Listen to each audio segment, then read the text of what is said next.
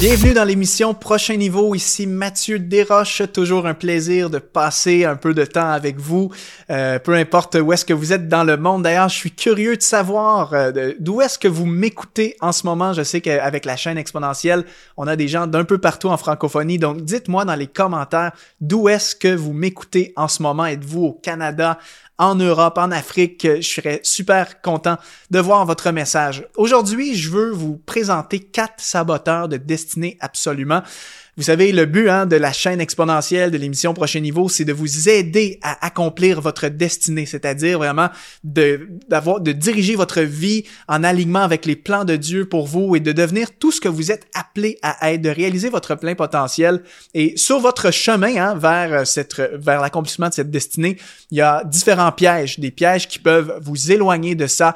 Euh, et aujourd'hui, je vais vous en présenter quatre, quatre saboteurs de destinée qui peuvent être néfastes et dangereux pour vous alors, euh, c'est le contenu de cette vidéo. Mais juste avant, j'aimerais vous recommander la formation gratuite de Luc Dumont qui s'appelle Comment atteindre l'extraordinaire dans ta vie. Donc, une formation qui va te propulser à aller plus loin et à accomplir ta destinée. Alors, si tu veux recevoir cette formation, clique sur le lien sous cette vidéo. Alors, quatre saboteurs de destinée à éviter absolument. Ce n'est pas une liste exhaustive des pièges qui sont sur notre route, mais ce sont des pièges par contre euh, qui sont très présents, euh, qui sont universels, je crois, qui peuvent s'appliquer à tous et chacun. Et le premier, c'est les mauvaises fréquentations. Euh, l'apôtre Paul avait dit dans 1 Corinthiens, chapitre 15, verset 33, Paul a dit, ne vous y trompez pas, les mauvaises compagnies corrompent les bonnes mœurs. Donc, ne vous y trompez pas, les mauvaises compagnies corrompent les bonnes, les bonnes mœurs, en voulant dire par là qu'il y a parfois certaines personnes, certaines influences, certaines personnes dans ton entourage qui peuvent éteindre ou corrompre les bonnes intentions que tu as. Des mœurs, hein, ça peut être ça, c'est tes valeurs, tes intentions, ton cœur. Euh, et c'est très important si tu souhaites accomplir ta destinée et être dans la volonté de Dieu, que tu t'entoures de personnes qui marchent dans la même direction que toi, euh, ou du moins que tu évites les personnes qui te tirent vers le bas. Euh, vous savez, il y a des gens parfois dans notre vie hein, qui peuvent avoir un impact négatif sans le vouloir. Ce n'est pas leur intention première mais des gens, par exemple, qui sont toujours dans la critique, euh, qui ont toujours une attitude négative, qui, toi, tu penses grand, toi, tu vois loin, mais ces personnes-là, eux, n'ont pas cette capacité, sont toujours dans le négatif. Euh, des personnes qui peut-être même dans leur engagement envers le Seigneur ne sont pas consacrées. Et toi, toi, tu veux te consacrer, toi, tu veux marcher fidèlement et vivre d'une façon qui honore Dieu. Et tu as des personnes autour de toi, peut-être des chrétiens qui se sont refroidis, qui, qui manquent de consécration. Et ça, ça te refroidit, ça t'éteint. Euh, ou des gens qui marchent dans une destination contraire à ce que toi, tu vas aller. Euh, par exemple, toi, tu vas aller dans la voie de l'entrepreneuriat et des gens qui, eux, sont dans une voie complètement contraire. Et donc, ça devient un défi pour toi de côtoyer ces personnes-là. Euh, parfois, ça peut être des gens qui sont jaloux de toi, qui ne veulent pas ta réussite, qui te découragent ou qui ne comprennent pas euh, les rêves qui sont sur ton cœur. Ça vous est peut-être déjà arrivé dans votre vie, hein, vous arrivez, vous partagez un rêve à quelqu'un, un projet, et vous, vous avez une vision, mais la personne ne le comprend pas euh, et, et, elle ne vous encourage pas dans, ce, dans cette direction. Et au contraire, la personne vous éteint, euh, vous, vous amène peut-être à revenir les pieds sur terre selon elle. Et, et, ça, ça peut être dangereux dans votre destinée parce que, euh, évidemment, vous connaissez tous l'adage classique hein, qui dit « qui se ressemble s'assemble ». Et bien souvent, hein, on, on, a, on a qu'à regarder nos fréquentations les plus proches et ça nous dépeint un petit peu en quelque sorte qui on va devenir dans le futur parce qu'on s'influence mutuellement. Hein, L'être humain de cette manière-là. Euh, donc, quand on est dans un entourage, ben, euh, on devient souvent comme les gens qu'on fréquente. Alors, choisis sagement ton entourage.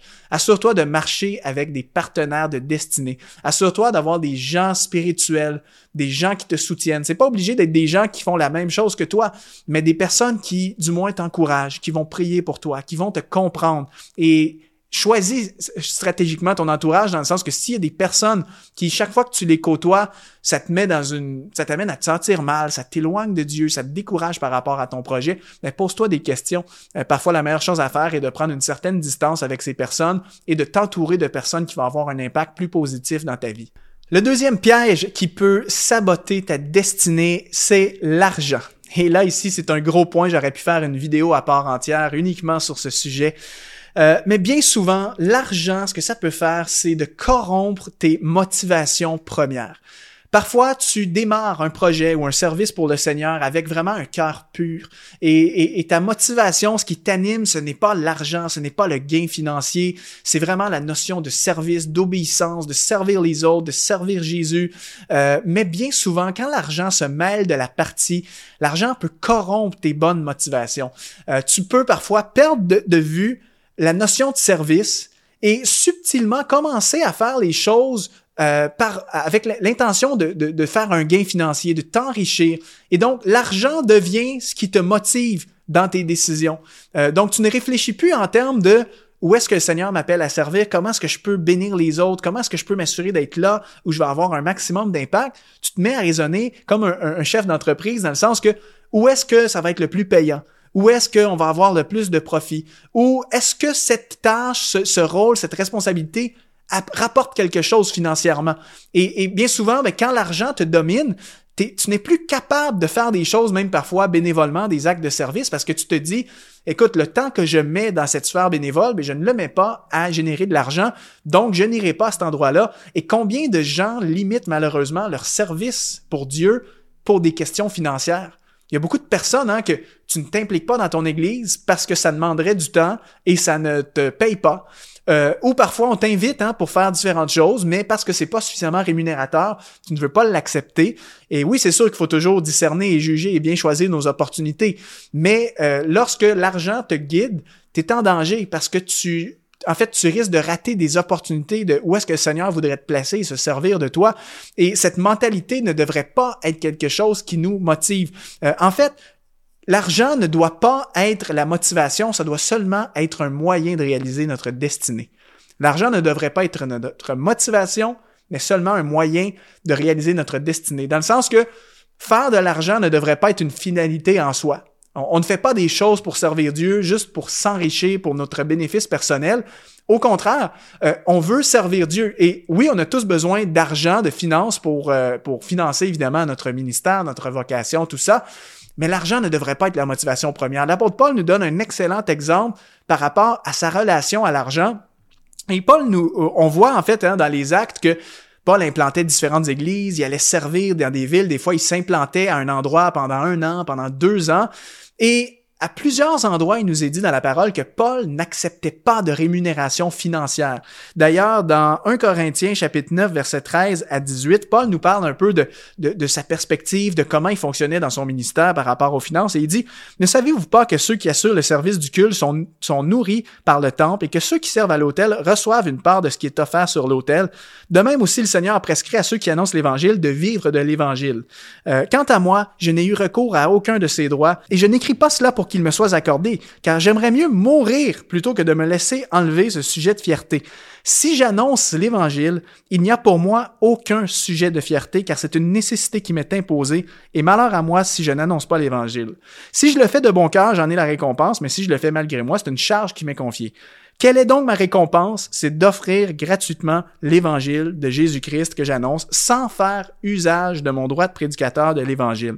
Et Paul aussi, euh, dans 1 Thessaloniciens, chapitre 2, verset 9, Paul dit, vous vous rappelez, frères et sœurs, notre peine et notre fatigue, c'est en travaillant nuit et jour pour n'être à la charge d'aucun d'entre vous que nous vous avons prêché l'évangile de Jésus-Christ. Donc, l'apôtre Paul n'était pas motivé par l'argent dans son ministère. Paul ne se disait pas, tiens, je vais aller à Corinthe fonder une église parce qu'on va faire de l'argent, les gens vont soutenir mon ministère. Euh, au contraire, Paul ne voulait pas aucunement, ne voulait même pas recevoir de salaire des églises, même s'il était en droit d'en recevoir un, parce que pour lui, en fait, sa motivation n'était pas l'argent. Il ne voulait pas mélanger les choses il ne voulait même pas donner une occasion possible de reproche aux gens de l'extérieur. Euh, si, par exemple, il avait accepté un salaire, des gens auraient pu dire, ben, l'apôtre Paul fait ces choses parce que c'est un charlatan, il veut votre argent et tout. Donc l'apôtre Paul, lui, c'était vraiment, je suis là pour servir, je suis là pour la cause de l'évangile. C'est ce qui l'animait. Et c'est ce qui a fait qu'il a pu être aussi flexible et être envoyé à différents endroits par le Seigneur.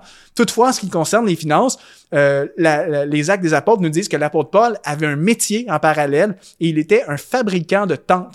Donc, l'apôtre Paul faisait de l'argent, il y avait une entreprise ou un travail qui lui permettait de financer sa voie. Et donc, dans cette optique, c'est sûr que la motivation de Paul, c'était de faire de l'argent avec son métier de fabricant de tentes, mais le but de cet argent, c'était simplement de le libérer pour qu'il puisse ensuite annoncer gratuitement l'Évangile partout où il allait.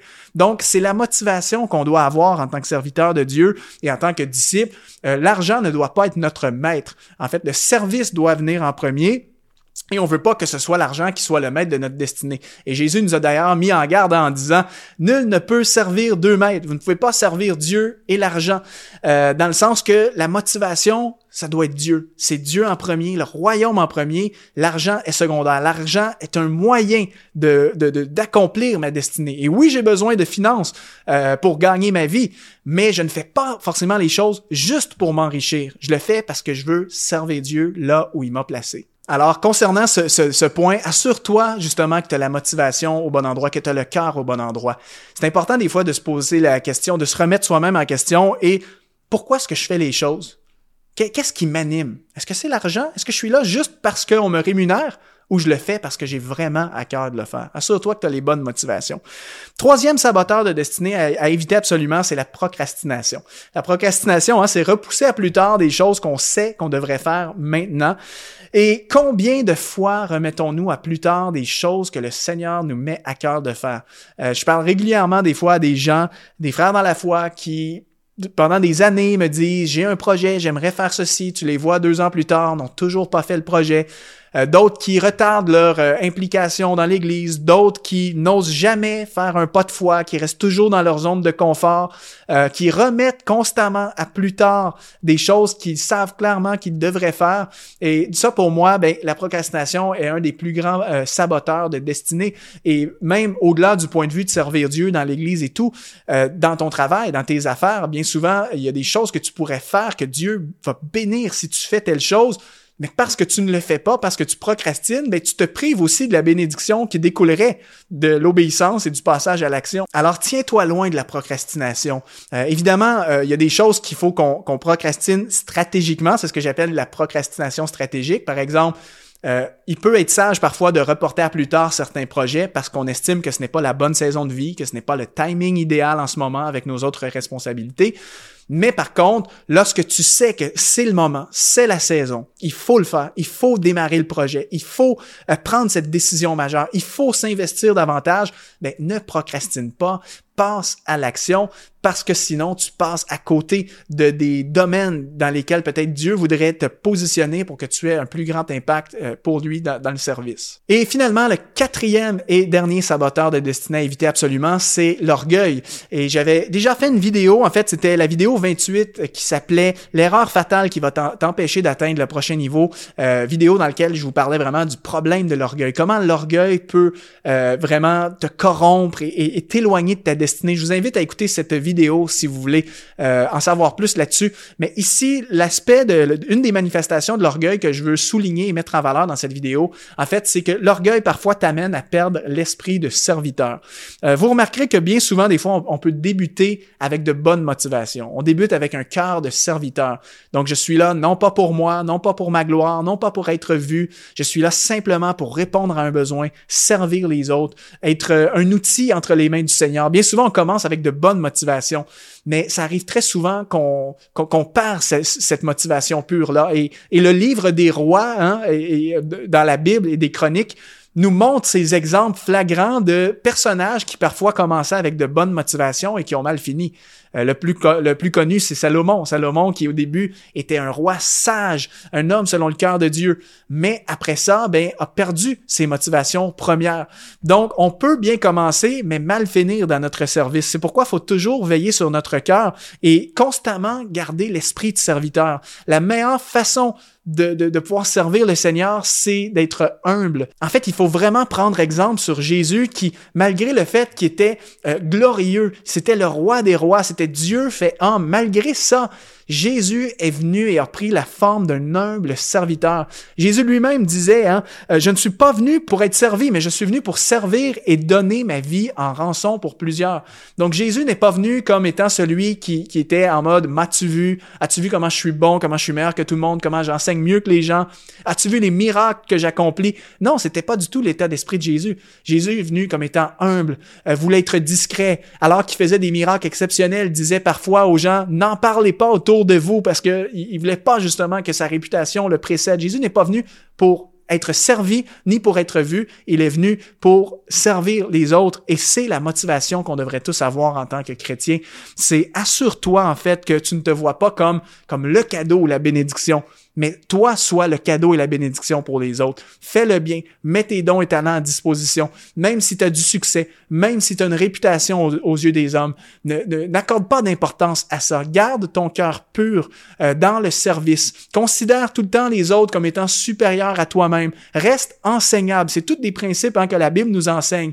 Et ça, c'est une clé pour euh, avoir du succès dans ta destinée et rester sur le droit chemin et t'assurer que ton cœur est droit et intègre devant Dieu et qu'il n'y a rien à te parce que tu fais les choses avec un bon cœur et des bonnes motivations et tu es là non pas pour ton bénéfice, non pas pour ton avancement, mais pour le bien-être et l'avancement des autres. Alors voilà les amis pour cette vidéo, c'était les quatre pièges que je voulais vous mentionner. Donc les mauvaises fréquentations, l'argent, la procrastination et finalement l'orgueil. Tiens-toi loin de ces choses-là et tu vas avoir euh, du succès, de la réussite dans ta destinée et tu vas être en alignement avec le cœur de Dieu. Si ça te parle, laisse-moi un commentaire, like la vidéo, partage-la à quelqu'un de ton entourage et sinon, je te donne rendez-vous dans une prochaine vidéo de l'émission Prochain Niveau.